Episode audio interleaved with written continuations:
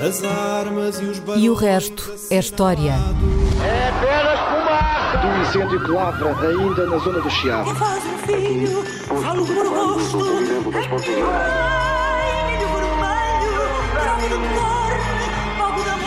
Quer transformar este país numa ditadura. Lamento, lamento. Com João Miguel Tavares e Rui Ramos. Olá, sejam bem-vindos a este episódio 189 de E o Resto é História, com a dupla do costume, historiador Rui Ramos, eu chamo João Miguel Tavares. Foi a 24 de fevereiro de 1933, faz agora 90 anos, que foi lançado o livro Salazar, o Homem e a Sua Obra. Uma compilação de entrevistas a Salazar, realizadas por António Ferro, numa ambiciosa edição de muitas dezenas de milhares de exemplares. Aliás, o Salazar, o Homem e a Sua Obra, não se ficou por Portugal. O livro foi divulgado noutros países europeus, numa clara iniciativa de propaganda paga pelo governo português, e a edição francesa contou inclusivamente, vejam o prestígio, com um prefácio de Paul Valéry. Uh, Rui, a história deste livro acho que merece um programa. Um, em fevereiro de 1933, Salazar era presidente do Conselho de Ministros há pouco, há pouco mais de seis Sim. meses, não é? Pouquíssimo tempo. Como é que se explica um livro daqueles, que hoje em dia tem uma grande importância, mas ali naquela altura Salazar só estava realmente no poder, poder, há seis meses. Como é que se explica que após tão pouco tempo de liderança de- do governo tivesse saído um livro de entrevistas sobre a visão de eh, Salazar a propósito eh, do país. Eh, será que Salazar estava assim tão convencido da sua própria excepcionalidade? Ou Tratou-se de um golpe de marketing? O que, qual é a história deste Salazar, o homem eh, e a sua obra? Eu não sei se tu consideras já agora, dirias que foi o livro sobre Salazar mais importante lançado durante o salazarismo? Uh, foi um livro que marcou, sem dúvida. Fez história, criou uma, uh, uma tradição, quase, uma vez que, muitos anos depois, quase 40 anos depois, uh, Marcelo Caetano tentou fazer a mesma coisa num livro com António Alçada Batista, também conversas com Marcelo Caetano. Certo. Uh, e que não terá tido o mesmo sucesso. Uh, naquele caso, Foi mais embaraçoso para Alçada Naquele Batista. caso, Marcelo Caetano estava há mais tempo no poder do que Salazar, mas tinha menos tempo de poder à frente do que tinha Salazar. Exato. Ahm, eu não sei se Salazar estava. Isto é, não sei, não tenho a certeza se Salazar estava ou não estava convencido que era absolutamente excepcional. Talvez estivesse, vamos admitir que talvez estivesse. Hum. Ahm, agora, é quase certo que estava interessado em que os outros o vissem como excepcional. Uhum. Uh, por, porquê? Isto não era apenas por uma questão de uh, vaidade ou de narcisismo, é, é porque a sua posição era suficiente. Em 1933, com seis meses à frente, de, à frente do governo, como presidente do Conselho de Ministros, que era então o título de, que hoje chamamos primeiro-ministro, a posição de Salazar não era tão segura como isso. E aqui eu tenho de voltar ao que já aqui disse várias vezes. Acho que nós todos somos em relação ao Salazar, mas em relação também a outras figuras da história e a outros acontecimentos históricos, ah, e talvez haja algo de inevitável nisso. Somos um bocadinho vítimas quando olhamos para uma figura, quando olhamos para um personagem, quando olhamos para um, um momento da história, ah, do facto de sabermos o que é que aconteceu a seguir. Isto é, nós sabemos o que é que aconteceu a seguir. Ah, e quando tratamos do livro de António Ferro, publicado em 1933, estamos logo a pensar que Salazar ia estar no poder mais 35 anos. Uh, e, portanto, olhamos para o livro como se o livro fosse um passo numa caminhada inevitável, irreversível, relação, que está- como se estivesse completamente destinado, isto é, não houvesse mais nada a fazer. E, portanto, olhamos no livro, olhamos para o livro quase como, como se estivesse, como se fizesse parte de um plano pré-estabelecido, ou por Salazar, ou pela história, ou Sim. qualquer providência eh, histórica eh, que fazia com que saísse aquele livro, criasse o mito ou a lenda de Salazar eh, e depois 35 anos, ou no, no- no total foram 36 anos que Salazar esteve à, à- Uhum. À frente do O que governo. tu estás a dizer é que tivesse sido outra história, podia ter acontecido ao livro de António Ferro, o mesmo o que, aconteceu ao livro do António Alçada Batista, sobre que deixou, enfim, que não foi propriamente um grande, um grande sucesso.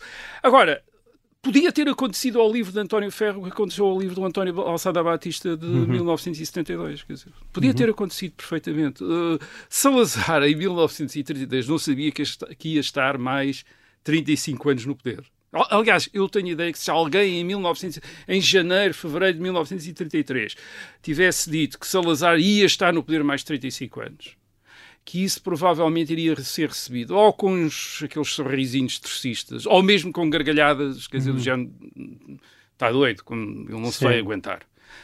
Um, bem, eu, porquê é que eu digo é que isto? Isso é impensável. Porquê é que eu digo isto? Ou porquê é que podia-se admitir que Salazar não tinha vindo para ficar, digamos assim. Uhum. Porquê? Bem, Salazar estava, à, estava era chefe do governo há seis meses, mas estava no governo, no governo da, da ditadura há, há, cerca, há mais de quatro anos, desde 1928. Aliás, uhum. assinalámos aqui quando ele uh, chegou uh, ao poder. Tinha estado quatro anos como Ministro das Finanças e, agora, e depois agora, portanto, uh, na segunda metade de 1932, nos tais seis meses como uh, chefe do governo. O que é que ele tinha conseguido? Bem, ele tinha equilibrado as finanças em 1928, um orçamento equilibrado, uh, as finanças do Estado, tinha feito um orçamento equilibrado, mas para isso subir os impostos. Uhum. Não era exatamente uma coisa assim tão popular como isso. Quando tiver as despesas, também uma coisa que não era tão popular como isso. Portanto, ele não era exatamente uma figura uh, estimada, como é estimado o, o, tipo de líder político está associado a períodos de prosperidade. Ele não está associado a um período de prosperidade, quer dizer, está associado a um esforço de equilíbrio num período muito difícil. Uh, portanto, ele conseguir assim, ele conseguiu impor-se no governo, tinha chegado à chefia do governo. Uh, porquê? Porque tem o apoio de algumas correntes de opinião dentro das Forças Armadas, entre os oficiais das Forças Armadas que era onde estava o poder em Portugal. Isto é, uh, Portugal, uh, desde 1926, é uma ditadura militar.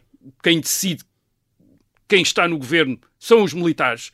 É nos quartéis que se decide isso. É os equilíbrios de força nos quartéis, quem é que simpatiza mais com um ou com o outro que decide isso. E, portanto, Salazar está à frente do governo. É porque nos quartéis há muitos oficiais que acham que é o Ministro das Finanças que tinha feito um uh, orçamento equilibrado era aquele que depois uhum. deveria também chefiar o governo, mas, mas nem, todas as, nem todos os oficiais das Forças Armadas, nem todas as correntes da opinião das Forças Armadas acham que Salazar é fantástico e que, e sobretudo, nem todos acham que ele deve ficar, enfim, que o destino é ter Salazar no governo indefinidamente. Uhum. Portanto, no princípio de 1930, no fim de 1932, princípio de 1933, há várias causas de preocupação uhum. que permitem alguém que não soubesse o resto da história dizer, bem, o homem talvez não se aguente uhum. muito tempo. A primeira... Ou seja, nós temos uma certa ideia de grande estabilidade, mas Sim, o que tu estás a dizer é que o início, é, na verdade, quase o pré-Estado Novo, foi bastante instável. Uma das coisas que Salazar precisa de dizer, ou quer dizer nas entrevistas ao António Ferro, é que está e vai ficar. Uhum. E porquê é que ele precisa dizer isso? É porque isso não era óbvio, quer dizer. Ele precisa dizer isso porque não é óbvio. Sim. E depois nunca mais precisou. No resto do tempo, toda a gente já percebeu que ele ia ficar. Naquele momento, ele teve de se dizer isso. Eu, eu estou. Uh, e, e, e, vou continuar a estar. E tenho uma visão para o país. E tenho uma ideia uhum. do que é que tenho de fazer, etc. Ele precisava de fazer isso. Há várias causas de preocupação no princípio de 1933 e algumas delas acho que serviriam para alguém dizer, bem, talvez isto não dure, uh, este, este, este, governo salazarista não dure muito mais Até tempo. porque é essa a tradição, não é? Convém recordar. Ora bem, quer dizer, já tinham caído uma série de chefes de governo da, da ditadura militar e até muito, gente muito mais, uh, digamos que... Com mais peso. Categorizada do que Sim. Salazar, generais importantes, etc., que Sim. tinham ido e vindo, quer dizer, e agora aparecia este professor da Universidade de Coimbra, ex-ministro das Finanças, à frente do governo, um o que civil, é que ele tinha, um civil, um civil, o que é que ele tinha que não tinha o, o, general Domingos Oliveira, o general Vicente Freitas e todos os outros que tinham estado lá e tinham uh, e, e, se tinham ido embora. Bem, várias preocupações. A primeira vinha do exterior, vinha, aliás, várias delas vinham do exterior, uh, ou quase todas elas vinham do exterior. Uh, a primeira vinha da, da, proclamação da República em Espanha em abril de 1931. Isto uhum. é, uma república que é uma república que no início está dominada pela esquerda. Isto é, pelos religionários daqueles que tinham sido derrubados do poder em Portugal em 1926. Portanto, uhum. toda aquela gente do Partido Republicano, da esquerda republicana, que tinha sido derrubada em 1926, tinha ficado sem apoio, de repente tem amigos uh, correligionários simpatizantes no governo de Espanha. Hum. E eram mesmo amigos? Uh, e eram mesmo, sim, sim. Havia eram, essa proximidade. Eram, eram grande proximidade. Das Uhum. lojas, uh, uh, faziam parte das mesmas correntes de pensamento, das mesmas uh, solidariedades maçónicas, portanto eram gente que se conheciam uns aos outros, Uhum. haviam uma grande, uma grande pro- proximidade e aliás começaram, os governos espanhóis começaram logo a ajudar os exilados portugueses ativamente a preparar uma incursão ou uma tentativa qualquer em Portugal para derrubar a ditadura militar uh, portuguesa. É verdade que essa esse estabelecimento em Espanha, subitamente, de um governo simpatizante do chamado reviralho em Portugal, é verdade que isso tinha contribuído para assustar os apoiantes da ditadura militar, católicos, conservadores, monárquicos, de repente enfim, juntam-se mais à ditadura militar em Portugal, uma vez que, eh, enfim, se eles sentissem que não havia perigo nenhum, era, possa- era provável Sim. que se começassem a desentender e, a- e a- sobre o que é que se devia fazer, mas assim, de repente, perceberam, bem, nós temos de nos, eh, temos de nos manter, enfim, até certo ponto, unidos para, eh, para resistir. Portanto, tinha contribuído para isso, mas também tinha animado, obviamente, as oposições republicanas e esquerdistas Até, dentro até de porque eu não sei se as pessoas têm muita noção, mas nós, quando olhamos para a história de Portugal e de Espanha, há paralelismos, não, Não, é? esse paralelismo... realmente impressionantes. É, na par- democracia, Não, na ditadura Esse antes disso. paralelismo é muito simples, quer dizer, que era, eh, aliás, era, era, era quem estudasse história, do, quem conhecesse a história do século XIX via isso, era muito, tinha, sido, tinha sido muito difícil manter em Portugal um regime, regimes completamente contrários ao, ao da Espanha. Uhum. É, a Espanha não tinha, sob a política portuguesa, nenhum controle, nem, influen nem, nem nada que se parecesse com a influência da Inglaterra, mas, mas criava um ambiente. Era o único país com o qual Portugal tinha fronteiras terrestres, quer dizer, e portanto, de repente criava ali um ambiente, se do outro lado da fronteira estivesse tudo cheio de adversários do regime português, se o, se o regime espanhol fosse completamente o contrário, e estar ali como exemplo do que poderia acontecer, eh, criava-se dentro de Portugal um ambiente eh, difícil para manter um, um, um governo contra um tipo de regime contrário ao de Espanha. E, portanto, era a situação no princípio, eh, a partir de 1931. Da década de 30, Isto é, de repente, uma república, a monarquia em Espanha tinha sido roubada, portanto, tinha sido proclamada uma república. Essa república era dominada pela esquerda republicana, anti- anticlerical, etc. E, e em Portugal estava uma ditadura militar hum, que tinha uma, um- uma orientação completamente diferente. Aliás, a- essa inspiração, esse ambiente criado pela República Espanhola viu-se logo em 1931, com revoltas militares na Madeira em abril e depois em, em Lisboa em agosto, revoltas militares de, de militares eh, adversos à ditadura militar portuguesa, portanto, eh, greves académicas, Uh, uma, a formação de um novo movimento da oposição, a famosa Aliança Republicana Socialista, que aparece como de repente a propor-se quase como interlocutora já da ditadura militar para um, para um processo de transição. Portanto, há de repente a ideia, bem, isto, eles estão cercados e vão ter de fazer qualquer coisa. Agora, como se isso não bastasse, portanto, temos a República em Espanha, esta República de Esquerda, uh, a criar esta, esta pressão sobre a ditadura militar portuguesa. Há uma outra, uh, uh, outra preocupação uh, no princípio de 1933, vindo, aliás, de um outro, do outro ponto do espectro político. Um, 1932 tinha sido um ano de crescimento do nacional-socialismo na Alemanha. Enfim, falámos aqui Falámos disso há, há muito há muito pouco tempo, Em janeiro, chegou em janeiro de do 1933, Hitler chega à chefia do governo. Durante muito tempo, este tipo de movimento uh, que, que era inspirado pelo fascismo italiano pareceu uma coisa muito confinada na Europa à Itália. E, e repare, a Itália era uma onde Mussolini estava no poder desde 1922, portanto há, há, uma década. Mas a Itália era uma potência de segunda, para não dizer terceira ordem, quer dizer, a Itália não tinha, uma influência simbólica, mas não tinha uma influência política. A Alemanha era uma outra coisa qualquer. A Alemanha Sim. era a maior economia da Europa. Uh, enfim, já em 1933 estava limitada pelo Tratado de Versalhes, mas era a maior economia da Europa e, e, toda a gente percebia que rapidamente se podia militarizar se assim o quisesse. E a tomada do poder por Hitler na Alemanha teve, até, teve talvez um efeito ainda maior do que a ascensão de Mussolini ao poder em 1922. Essa aí já foi importante, tornou o fascismo, despertou as pessoas para o fascismo, uhum. criou curiosidade à volta do fascismo, também, também inspirou imitações, mas não teve este impacto que foi, uh, de repente, na maior economia da Europa ter um movimento parecido ou inspirado ou análogo, um bocadinho análogo ao de uh, Mussolini. E isso, como seria de, de esperar, entusiasmou muita gente na Europa a imitar o revolucionarismo fascista e a mesma coisa aconteceu em Portugal e também já falámos disso aqui, já falámos do uh, nacional-sindicalismo, do Francisco Rolão Preto, que é precisamente em 1932 que é lançado em público um jornal, Uh, enfim, e depois eles aparecem a fazer comícios, uh, uh, com uniformes já, com as camisas azuis dos nacionais sindicalistas, nitidamente uhum. com, com, a cruz de Cristo, da, a cruz da Ordem de Cristo, portanto, uma espécie de versão portuguesa da cruz gamada uh, do nacional-socialismo alemão. Uh, portanto, e, e isso, uh, também já o disse aqui, gera muito interesse, junto, sobretudo, dos jovens das classes médias,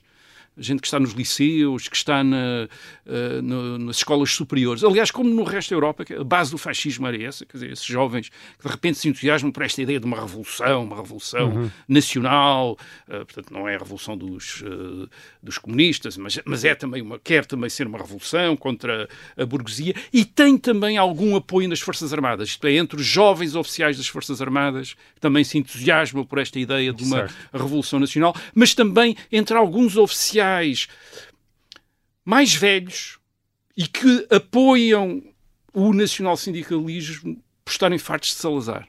Isto é, por de repente tentam criar ali uma, um polo alternativo ao, certo. digamos, ao, ao, ao, salazarismo. E é nítido, é nítido que estes nacionais sindicalistas se propõem uma espécie de substituição da situação em Portugal.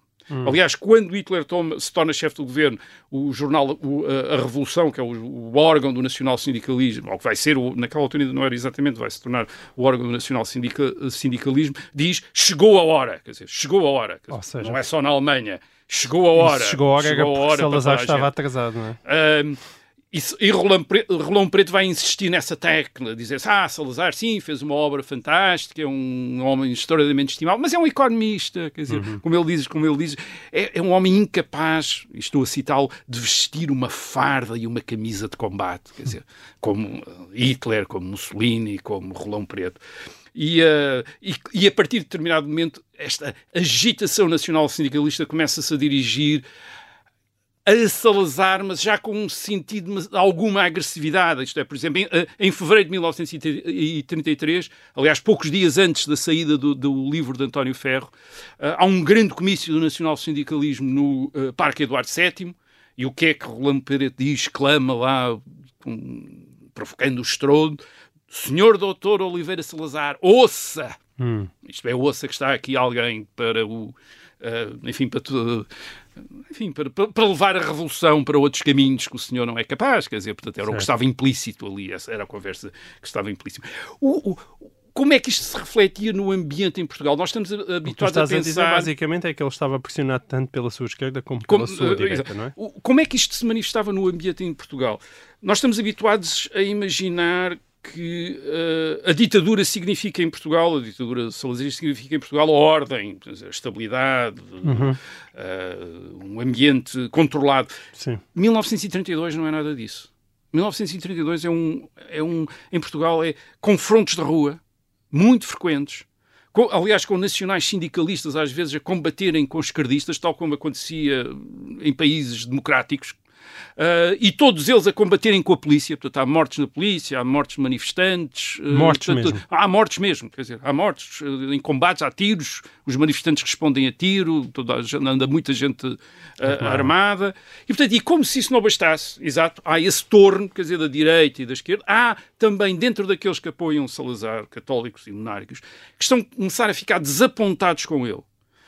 porque os monárquicos porque Salazar mantém a República e não está, não, no horizonte não está nada. Pelo contrário, depois da morte do rei Dom Manuel em 1932 é nítido, parece que uh, a República está para ficar. Uhum. Salazar diz que a questão do regime acabou. Os católicos também há gente frustrada que Salazar mantém a lei da separação entre a Igreja e o Estado da República, com todas as limitações à República. Portanto, há católicos a dizer, bem, enfim, acabou o poder do Partido Republicano, veio a ditadura nacional, temos um católico à frente do governo e estamos na mesma como uhum. estávamos, uh, ou, enfim, na mesma situação como estávamos uh, antes. E depois há generais republicanos da ditadura, Uh, também descontentes, como por exemplo Vicente Freitas, que era presidente da Câmara Municipal de Lisboa e que uma das, uma das coisas que se está a discutir em Portugal é o projeto da Constituição uh, e critica, atreve-se em público a criticar o projeto da Constituição. Portanto, há, há uma há uma espécie de irreverência em relação a, a, a Salazar. Uhum. Olha, nós acabamos o tempo desta nossa primeira parte, ainda temos muito para conversar sobre este assunto, mas ficará para mais daqui a pouco. Até lá.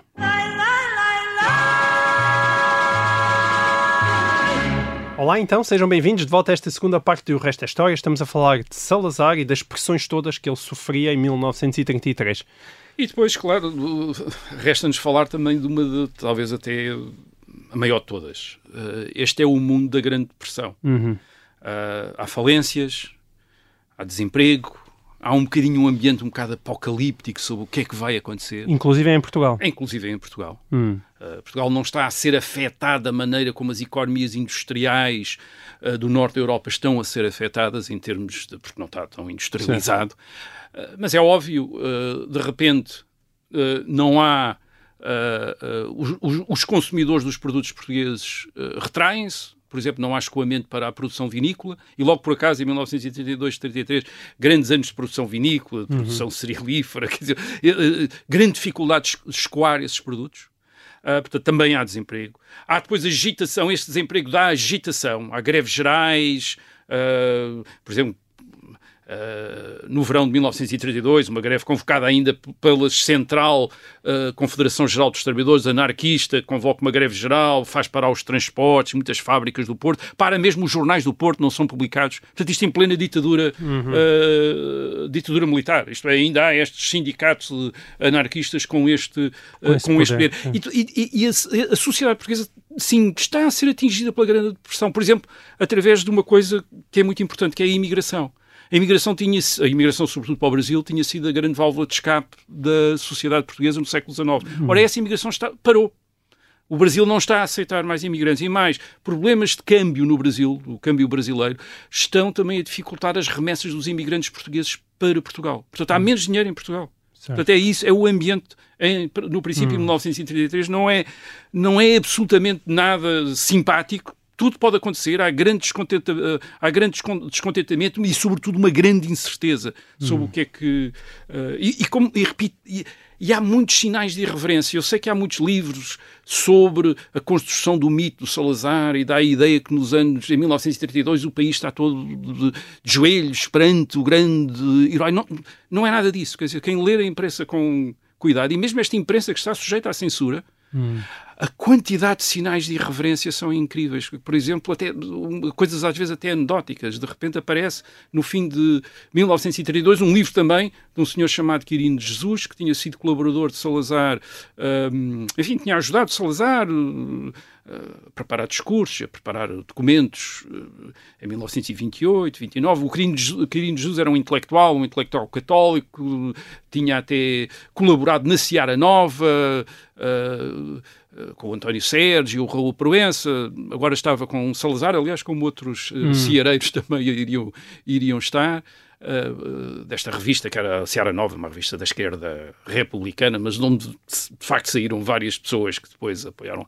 Salazar. E o que é que Quirino, Quirino de Jesus faz em 1932? É escrever um livro a dizer que, que, a dar a entender que foi ele o autor dos discursos do Salazar e do projeto de Constituição do Salazar. Uhum. Portanto, e isso é comentado. Um e, e, mais do que o ideólogo, o Salazar era uma espécie de fantoche dele, quer certo. dizer, que ele é que era o homem das ideias, etc. E isso é comentado na imprensa. Portanto, o livro é publicado e depois é comentado na imprensa e comentado na imprensa de, um, de uma maneira chocarreira, quer dizer, ah, então vamos ouvir estes grandes discursos do, do hum. Dr. Salazar, mas afinal parece que o Dr. Salazar era apenas o porta-voz deste.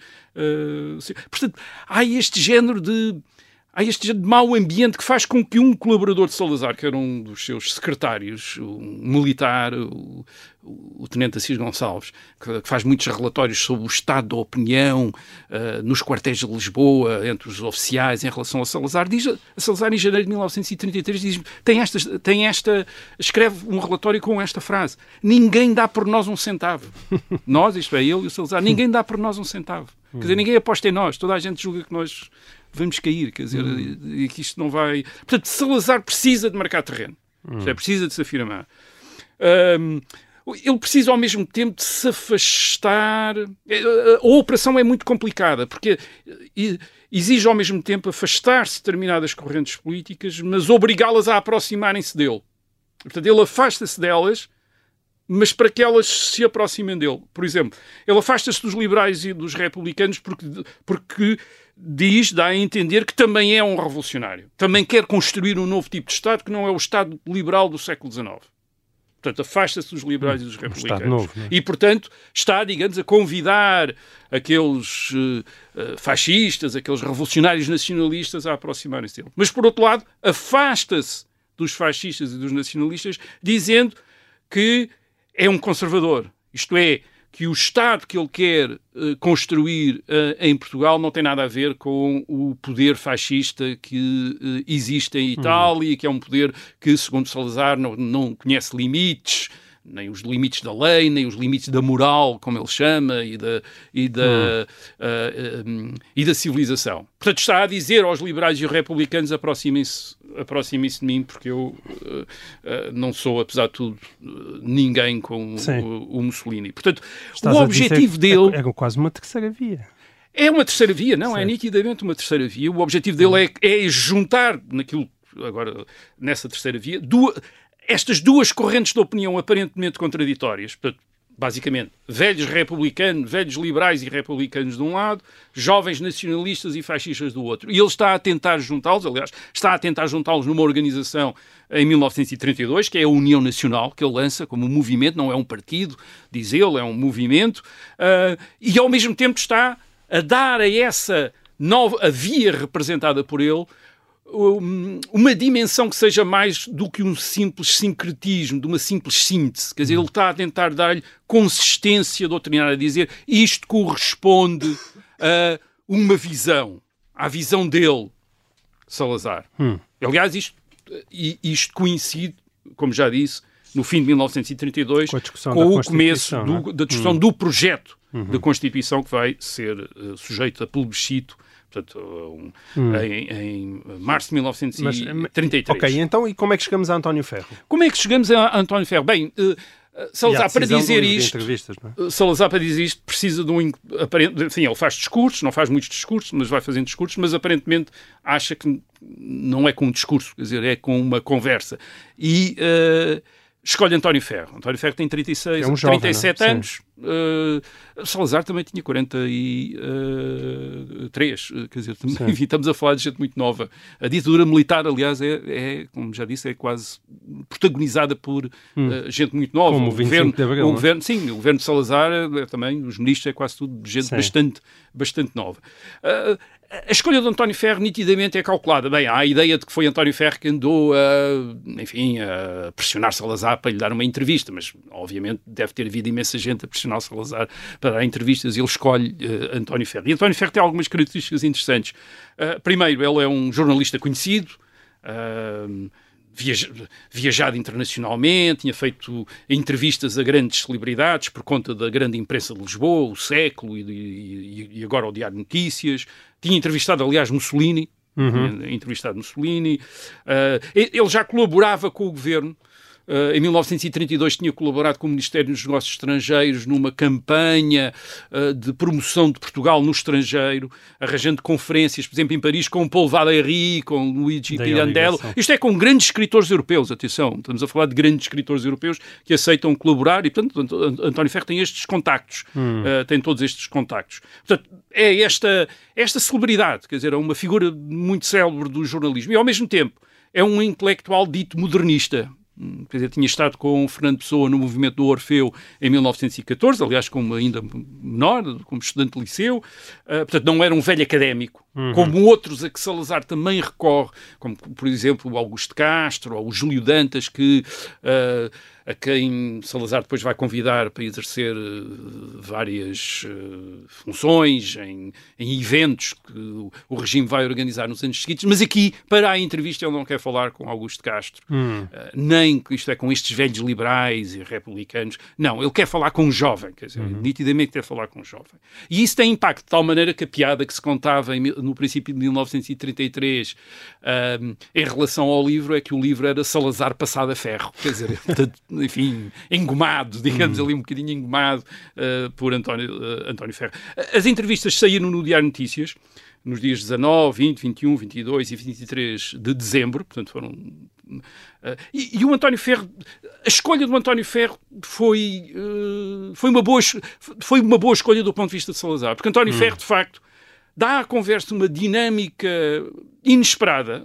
As perguntas, aliás, até hoje, acho que se nós lermos, ficamos um bocado surpreendidos, talvez. As perguntas são muito frontais e, e até irreverentes. Hum. Ele pergunta sobre o papel do exército. Então, mas qual é o papel do exército no regime?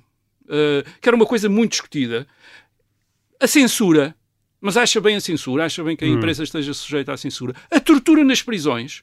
Hum. Salazar, Salazar, diz sim, sim, tem. Ah, bem, alguns. Do, Salazar responde, depois Salazar tenta responder, tenta fazer o jogo, jogar o jogo também de ser assim muito direto e também muito aberto. De, diz a.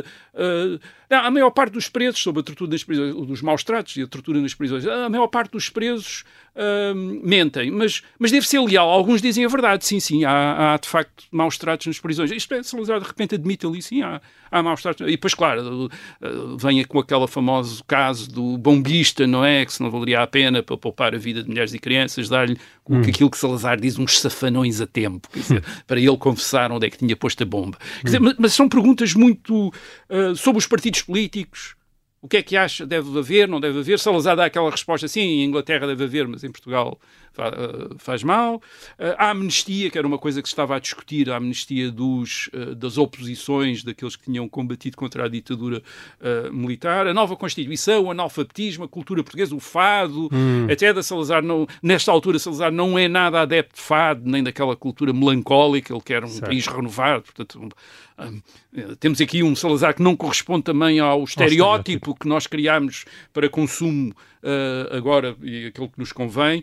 E, e, também depois o modo de realização da entrevista até é novo. É no gabinete, mas é também em passeios de automóvel a pé, portanto eles andam de automóvel, hum. andam a pé, quer dizer, vão conversando. É, como é óbvio, Salazar controlou todo o texto. Portanto, só saiu aquilo que Salazar mas, mas aprovou tu, tu falaste, a, a, a, entrevista saíram primeiro no Diário Notícias saíram primeiro no Diário Notícias em livro. e só depois em livro, foram mas, reunidas em livro. tu sabes se elas saíram já para serem reunidas em livro? Que é o projeto uh, aparentemente era... não, aparentemente não no sentido em que hum. António Ferro propõe a Salazar a saída em livro okay. depois. Isto é, certo. portanto, a ideia talvez fosse sair no Diário Notícias uhum. e, e, depois aparece a oportunidade okay. de reunir aquilo num livro para o qual, aliás, uh, António Ferro pede em janeiro uh, um prefácio a Salazar assim rapidamente. Ele passa seis manhãs, como ele diz, a fazer o, a fazer o, o, o prefácio. E o prefácio é, uh, talvez, também dos textos mais famosos de Salazar. Ele diz-lhe. Salazar faz um retrato de si próprio na terceira pessoa. Quer dizer, uhum. ele diz, portanto, este, é, este homem, estou a citá-lo, este homem que é governo não queria ser governo. o governo foi-lhe dado, não o conquistou não se apoia aparentemente em ninguém. Aparentemente não se apoia em ninguém. Hum. Tem todo o ar de lhe ser indiferente estar ou ir. Em todo o caso está. Repare, isto é Salazar a brincar com as suas fraquezas, quer dizer, a brincar com aquilo que uh, o, seu, o público português em 1932 identificaria com as fraquezas, uh, com as fraquezas dele. Mas quem é que o apoia? Aparentemente não apoia ninguém. Mas ele vai ficar ou não? E ele brinca com isso. Uh, mas, se calhar ninguém me apoia. Ah, se calhar não, não vou ficar, mas entretanto estou. Quer dizer, portanto ele brinca com... Há, há este lado de uma espécie de humor salazarista aqui, que, que ele Sim. usa de uma maneira uh, bastante eficaz para parecer que está acima. Portanto, ele está no, neste prefácio que ele escreve para o livro do uh, António Ferro, ele está a dizer: Eu estou acima disso tudo. Ah, podem continuar aí nas conversas, nas intrigas, certo. eu estou acima disso. E além de justiça seja feita, ele sabia escrever, não é? Uh, não, ele sabia. Infelizmente, os nossos. sim, uh, muito provavelmente é o sim. político português, não, português dos últimos 200 anos que escreve, escreve melhor. melhor sim. Nós na democracia melhor, não se compara antes nem depois se compara com a, a, qualidade escrita, a utilização do português por ele, é. que ele faz, do, vários uh, tons, vários ritmos, quer dizer, ele, de facto, é, extraordinariamente habilidoso. Uh, uh, o, o livro tem, um, tem uma, uma saída enorme, 125 mil exemplares, aparentemente. Isto é Certo. uma tiragem, tiragem gigante, gigante. para ser distribuído tudo, tudo mais A uma coisa. edição francesa lá com o prefácio de Paul Valéry. Em 1934 e depois uma edição espanhola em 1935, uma edição inglesa em 1939 com um prefácio do Austin Chamberlain, eh, que era um político ing- inglês bastante importante, eh, ap- aparentado com o primeiro-ministro britânico, portanto Uhum, escolheu-se gente muito ah, celebridades nos vários países onde saiu o livro para Uhum. o, e todos eles impressionados com Salazar. Isto é, impressionados com Salazar, como diz o Austin Chamberlain, eh, significativamente, este, este ditador não se parece com os outros. Isto é, não tem nada a ver Certo. com Hitler, não tem nada a ver com Mussolini, parece alguém completamente diferente. Hum. E E era isso que Salazar queria fazer. Isto é, um homem de força, um regime de autoridade, mas um ditador que não, se que não é igual aos Uhum. outros, nem quer ser igual aos outros. E as, Portanto, edi- esse- as edições internacionais eram pagas pelo governo Ah, sim, era o, havia, havia ali, havia, deveria Sim. haver ali alguma Patrocínio. algum algum patrocínio. Como sabemos depois o António Ferro tem um futuro no regime, ele depois torna-se nesse ano de 1933 eh, secretário de propaganda nacional, portanto ele provou que sabia mesmo fazer aquilo, quer dizer, Sim. propaganda era uma coisa que ele sabia, um, um cargo que ele aproveitou entre outras coisas para promover a nova arte modernista como arte oficial Certo. eh, do regime, dar, portanto, ao regime esta, este lado atual, da atualidade, eh, moderno, eh, e depois para inventar um prémio que deu ao Fernando Pessoa, que foi o único prémio que Fernando Pessoa eh, ganhou. Muito bem. Bom, ainda dentro do tema Salazar, o, o- o ouvinte Hugo Duó diz que viu no Twitter uma fotografia de Salazar tirada em 1940, estando ele na sua secretária de trabalho e em cima dessa secretária uma moldura com uma imagem autografada de Mussolini. O Hugo Duó parece ter ficado surpreendido com isso e enviou-nos uma pergunta muito simples. O Salazar tinha mesmo a foto do Benito na secretária para lhe fazer companhia?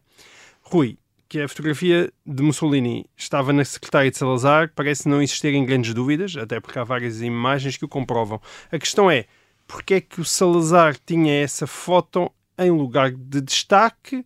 Portanto, se estamos a falar de 1940, isto já foi depois de ter tido início a Segunda Guerra Mundial. Isso faz é, sentido? É, é- é muito estranho. Isto é, é Hum. muito estranho que Salazar deixasse que lhe fizessem uma foto com o retrato de Mussolini para ser publicada em 1940, depois de- em plena Segunda Guerra Mundial, eh, e depois dele ter declarado a neutralidade eh, Hum. portuguesa em setembro de 1939 e ressalvando até a aliança inglesa. Isto é, de repente tinha um dos beligerantes, a foto de um dos líderes beligerantes na sua secretária em lugar de destaque. Hum. Portanto, é não, muito estranho. Não acreditas que a foto seja de 1940? Há aqui uma questão. Quer dizer, eu acho que isto, disseste que a pergunta era muito simples e, como todas as perguntas simples, são as mais complicadas. Há aqui uma questão muito interessante que eu acho que não vamos tentar, não vou tentar resolver completamente, mas vou tentar avançar alguns elementos. E talvez até algum ouvinte mais entusiasmado possa continuar a pesquisa e enviar-nos as suas conclusões ah, um dia destes. Ah, na- o, o- o que é que levou o nosso ouvinte a falar da foto de 1940? E porquê é que nós estamos a falar de 1940? Isto é porque na internet ah, essa foto, ah, o copyright dessa foto é atribuído ao fotógrafo da Life, portanto, uma grande revista americana ilustrada, em meados do século XX, a Life, a Life Magazine. Uh, portanto, o copyright da foto é atribuído ao, ao fotógrafo da Life, uh, Bernard Hoffman, uh, e ao ano de 1940, diz. Bernard Certo. Hoffman, 1940. Só lá em casa nós estamos a falar e, portanto, as pessoas não podem ver a imagem, mas ela é muito fácil de ser encontrada. Basta Sim, até basta pesquisar googlar, eh, eh, Mussolini, Salazar, ah, fotografia, ah, ela aparece não. logo e, de facto, remete para Ora um bem. Wikicommons em que o copyright é de, De de 1940. Bernard Hoffman, Ora de bem. 1940. A Life, a Life publicou uma reportagem fotográfica em Portugal no número de 29 de julho de 1940. Uhum. Agora, essa reportagem é feita pelo Bernard Hoffman. Uhum. Mas essa reportagem não inclui esta foto do gabinete de Salazar. Ok. Aliás, a reportagem é altamente elogiosa de Salazar e, Uhum. e da ditadura portuguesa. Uh, inclui uma outra foto de Salazar, mas uma, uma foto de Salazar em que ele está com uma criança ao colo num jardim, portanto não, não inclui esta. O que é, qual é o que é um mistério Sendo a que esse a Life respeito? é uma revista americana, não é? que- Quer dizer, convém É explicar uma este grande contexto, revista é? americana, atenção, é uma Exatamente. das maiores. E, portanto, a seria Time, estranho. A Life é uma das maiores revistas americanas. Quer dizer, É a grande revista americana e, e a grande revista da reportagem fotográfica. Era, o forte da Life era a reportagem fotográfica. Portanto, uh, uh, e agora, uh, o que é que acontece? Portanto, Hoffman parece ter estado em Portugal entre junho e julho de 1940, quando faz esta reportagem. Mas Hoffman, numa entrevista a um jornal americano, que é o The Livingston uh, County Press, uh, em 1973, Hoffman terá dito que também passou por Portugal em 1937. Ele diz que esteve em Portugal em 1937. Portanto, três anos antes de, uh, da reportagem que fez Sim. em 1940. Portanto, levanta aqui a questão de saber se a foto será de 1940 ou de 1937 e o copyright é atribuído a 1940, certo. mas uh, Hoffman teria uh, uh, tirado a foto Uh, antes. antes. E portanto, para ti, 37 já faria mais sentido. Já seria uma história completamente. Já seria uma história diferente. Uh, nós temos mais para falar. Sim, porque há uma história do assunto. retrato de Mussolini. Há toda uma esta história do retrato de Mussolini, mas infelizmente uh, o nosso tempo, para quem nos está a ouvir em FM, chegou ao fim. Isto é, isto é uma foto misteriosa, portanto, fica bem que um suspense a Hitchcock vai ter que nos procurar em podcast para saber uh, o resto. Uh, para quem já está em podcast, é fácil, é só continuar a ouvir-nos. Disseste misterioso. Eu creio que isto é, é, é terá, Bem, será talvez é? possível, é? será talvez possível resolver isto com alguma investigação nos arquivos da Life, uh, uh, do próprio Bernard Hoffman e tentar uhum. então identificar a foto e a, a, data em que a foto foi feita. O, o, retrato de saber. Uh, Bom, o retrato, o retrato existiu, Mussolini, não é? O retrato autografado existiu. De, o, o, o, retrato de Mussolini na Secretaria de Salazar, portanto, foi, terá sido captado por Bernard Hoffman, em data a apurar, Exato. mas também por um fotógrafo do Diário de Notícias, que, de que aliás conhecemos duas fotos. Uhum. Uh, portanto, há um fotógrafo do Diário de Notícias que também uh, uh, capta a mesma, a mesma, a mesma situação, a mesma disposição. A mesma disposição, embora e, Salazar e, exemplo, esteja com roupa diferente não, e, portanto, não foi sim, na mesma exato. altura. E, na, na, por exemplo, na, na, fotobiografia de Salazar, publicada por Joaquim Vieira, essas fotos do Diário de Notícias são datadas de 1939. Uhum. Agora, pode, pode, será mesmo 1939? E às vezes pode ser um lapso, uma vez que é, uh, um, um, novo manuscrito pode ser confundido. Sim quer dizer, ou um 4 manuscrito ou um 7 manuscrito, às vezes podem ser confundidos com um 9. Quer dizer, é, se, uh, estou a dizer mesmo dentro do, do próprio Diário de Notícias alguém ter feito uh, o, nos anos 30 o arquivamento daquilo e de repente ter posto algo que Sim. podia ser de 1937, ter Bom, dá, posto a data de 1939. também pode ser antes da guerra. Portanto, é? a questão é: terá Hoffman tirado a fotografia em 1937, apesar da data do copyright? Uh, agora, o ponto é que ele, mesmo que ele tenha tirado a fotografia em 1940, ela nunca foi publicada em 1940. Não foi uhum. publicada em 1940. Portanto, em 1940 ninguém andou a ver nos jornais uh, fotos de uh, Salazar com o retrato, e sobretudo a imprensa americana, com o retrato de Mussolini na, na secretária. A história do retrato de Mussolini, a história do retrato de Mussolini, essa já foi investigada. Já foi investigada com algum cuidado pelo embaixador Fernando de Castro Brandão. Uh, num livro chamado uh, Salazar, Faces de um Estadista, publicado uhum. em 2020 pelas, pelas edições Ex Libris. Aliás, com, tem lá imensas uh, textos, ensaios de investigação sobre várias questões em relação à vida de Salazar uhum. que o embaixador tenta resolver. Ele, em relação aos retratos, eh, foi ver os telegramas, determinou a data da fotografia, portanto, e o que é que, qual é que foram portanto, as conclusões do embaixador Fernando Castro Brandão. Uh, as conclusões é que o retrato teria sido enviado a Salazar por volta de julho de 1934. O retrato, o retrato de Mussolini, de Mussolini okay. atenção, o retrato de Mussolini teria sido enviado a Salazar por volta de julho de 1934.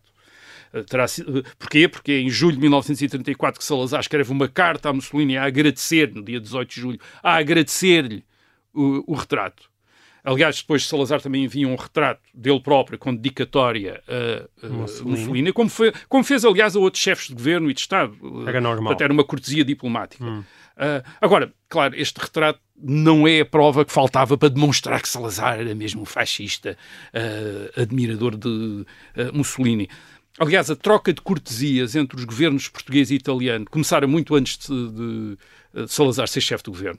Por exemplo, em 19 de abril de 1929, o governo da ditadura militar atribuiu a Mussolini a Gran Cruz da Ordem Militar da Torre Espada. Uhum. Mussolini tinha a Gran Cruz da Ordem Militar da Torre Espada. Não foi, não foi Salazar que lhe a atribuiu, foi o governo da, da ditadura militar, embora Salazar já nessa altura fizesse parte do uhum. governo, mas certamente não deve ter sido por grande influência dele.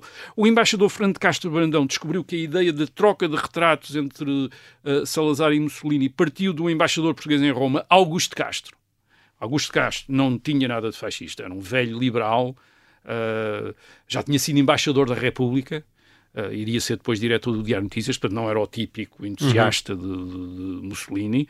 Uh, e o embaixador Fernando Castro Brandão, que estou aqui a seguir agora, também investigou outras fotografias, também andou a ver outras fotografias publicadas da mesa de trabalho de Salazar e viu que numa foto, diz ele, de fevereiro de 1935, o retrato de Mussolini não estava lá.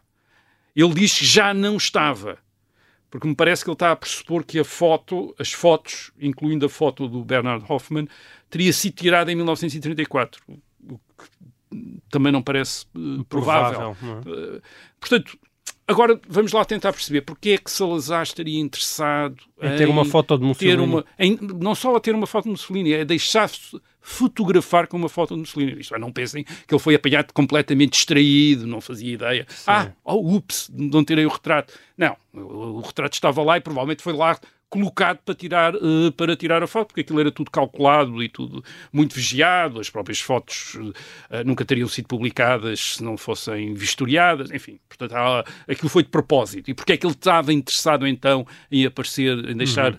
em deixar-se fotografar com, com esse retrato? Bem, já falámos aqui, em julho de 1934, Salazar proíbe o nacional sindicalismo uh, que os anda a desafiar há dois anos. Os nacionais sindicalistas de Rolão Preto andam a desafiá-lo, a dizer que ele não é nada, uhum. é um burguês, é um conservador, não é nada certo. fascista. Sim, o Portugal está a precisar de um fascista, etc. E Salazar, nessa altura, decide então, ou decide, ou finalmente tem a força, mais provável, é que finalmente tem a força necessária para um, uh, tentar uh, liquidar uh, o nacional-sindicalismo uh, do, uh, do Rolão Preto. Preto. Em julho o, o Rolão Preto é preso e por aí fora, quer dizer... Uh, e, e, portanto, perante essas acusações de Rolão Preto, de que Salazar era afinal um burguês, era um professor, um economista, um, não era nada um revolucionário, não vestia os uniformes, nem as camisas, nem nada, de alguma maneira, Salazar, que de facto justificava estas reservas de Rolão Preto com o aspecto que mantinha do professor universitário frio e calmo, sem os gestos, sem uh, o lado histriónico de Mussolini ou, ou, de Hitler, talvez lhe conviesse, talvez lhe conviesse, dar a entender que também tinha alguma coisa a ver com o Mussolini, com o fascismo, e mais, que Mussolini, isto é, que o, o líder mais famoso dos fascistas em, uh, na Europa, o reconhecia a ele como um, um igual, quer dizer, como hum. alguém importante. Portanto, já dissemos aqui, uh, Salazar tem sempre o cuidado de explicar que a, a, ditadura portuguesa, a sua ditadura, se aproxima do fascismo no, naquilo que tem a ver com o reforço da autoridade e nas suas preocupações sociais, no corporativismo, mas que se afasta completamente com o chamado, que diz Salazar, o cesarismo pagão, isto é, o uso do poder sem limites, que, uh, segundo Salazar, caracterizaria uh, uh, Mussolini e que para Rolão Preto era precisamente aquilo que hum. distinguia e que caracterizava o fascismo. Portanto, Salazar está a dizer, não, isto não é o fascismo. Mas, ao mesmo tempo, é um regime autoritário é um regime inovador, é um regime revolucionário, mesmo não sendo um regime fascista, e a prova disso, e uma das provas disso é que aqui está eu a ter uh, relações muito, uh, muito amistosas com Mussolini, com quem anda a trocar. Uh, portanto, é em Portugal Mussolini não vê Rolão Preto como o futuro líder, vê Salazar e, e por isso mesmo é que envia a Salazar uma, um retrato autografado e dizer uhum. o grande homem, o grande líder da Revolução Portuguesa. Portanto, há aqui sim um interesse numa época em que o fascismo é popular entre a juventude, como o comunismo do outro lado, o comunismo e o fascismo nos anos 30 são populares entre os jovens, em que os totalitarismos parecem ser o futuro. Eh, o sucesso do nacional-sindicalismo em Portugal em 1932-33 provava isso.